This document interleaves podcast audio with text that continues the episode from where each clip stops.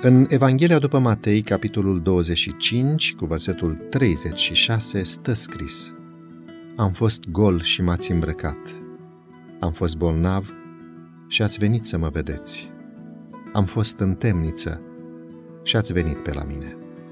Fiecare impuls al Duhului Sfânt care îi îndeamnă pe oameni la bunătate și spre Dumnezeu este notat în cărțile cerului – iar în ziua Domnului, fiecăruia dintre cei care s-au oferit ca unelte prin care să lucreze Duhul Sfânt, îi se va permite să vadă ce a realizat în viața lui.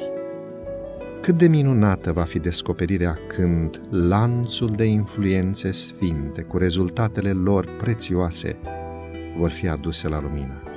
Cât de mare va fi recunoștința sufletelor pe care le vom întâlni în curțile cerești când vor înțelege preocuparea iubitoare și binevoitoare nutrită pentru mântuirea lor.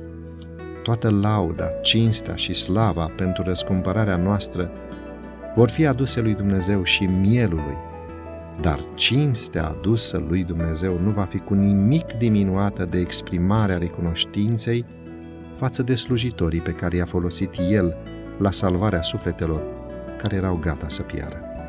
Cei răscumpărați îi vor întâlni și îi vor recunoaște pe aceia cărora le-au îndreptat atenția spre Mântuitorul cel răstignit. Ce binecuvântată conversație vor avea ei cu aceste suflete! Se va spune, am fost un păcătos fără Dumnezeu și fără speranță în lume, iar Tu ai venit la mine și mi-ai îndreptat atenția spre scumpul Mântuitor ca singura mea speranță – eu am crezut în El, m-am pocăit de păcate și am fost ajutat să stau împreună cu sfinții săi în locurile cerești, prin Hristos Isus. Alții vor spune, eu am fost un necredincios din țările păgâne.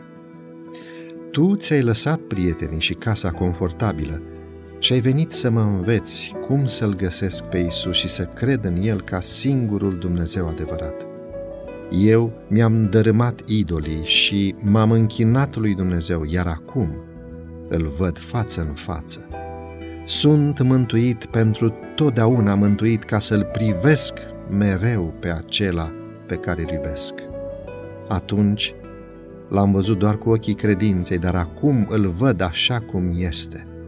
Acum pot să-mi arăt recunoștința pentru mila sa răscumpărătoare – aceluia care m-a iubit și m-a spălat de păcate cu sângele său.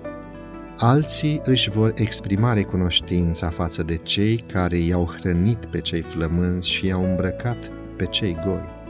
Ei vor spune, când disperarea îmi cuprindea sufletul lipsit de credință, Domnul te-a trimis la mine ca să-mi adresez cuvinte de speranță și de mângâiere mi-ai adus hrană pentru nevoile mele fizice și mi-ai explicat cuvântul lui Dumnezeu făcându-mă conștient de nevoile mele spirituale. M-ai tratat ca pe un frate.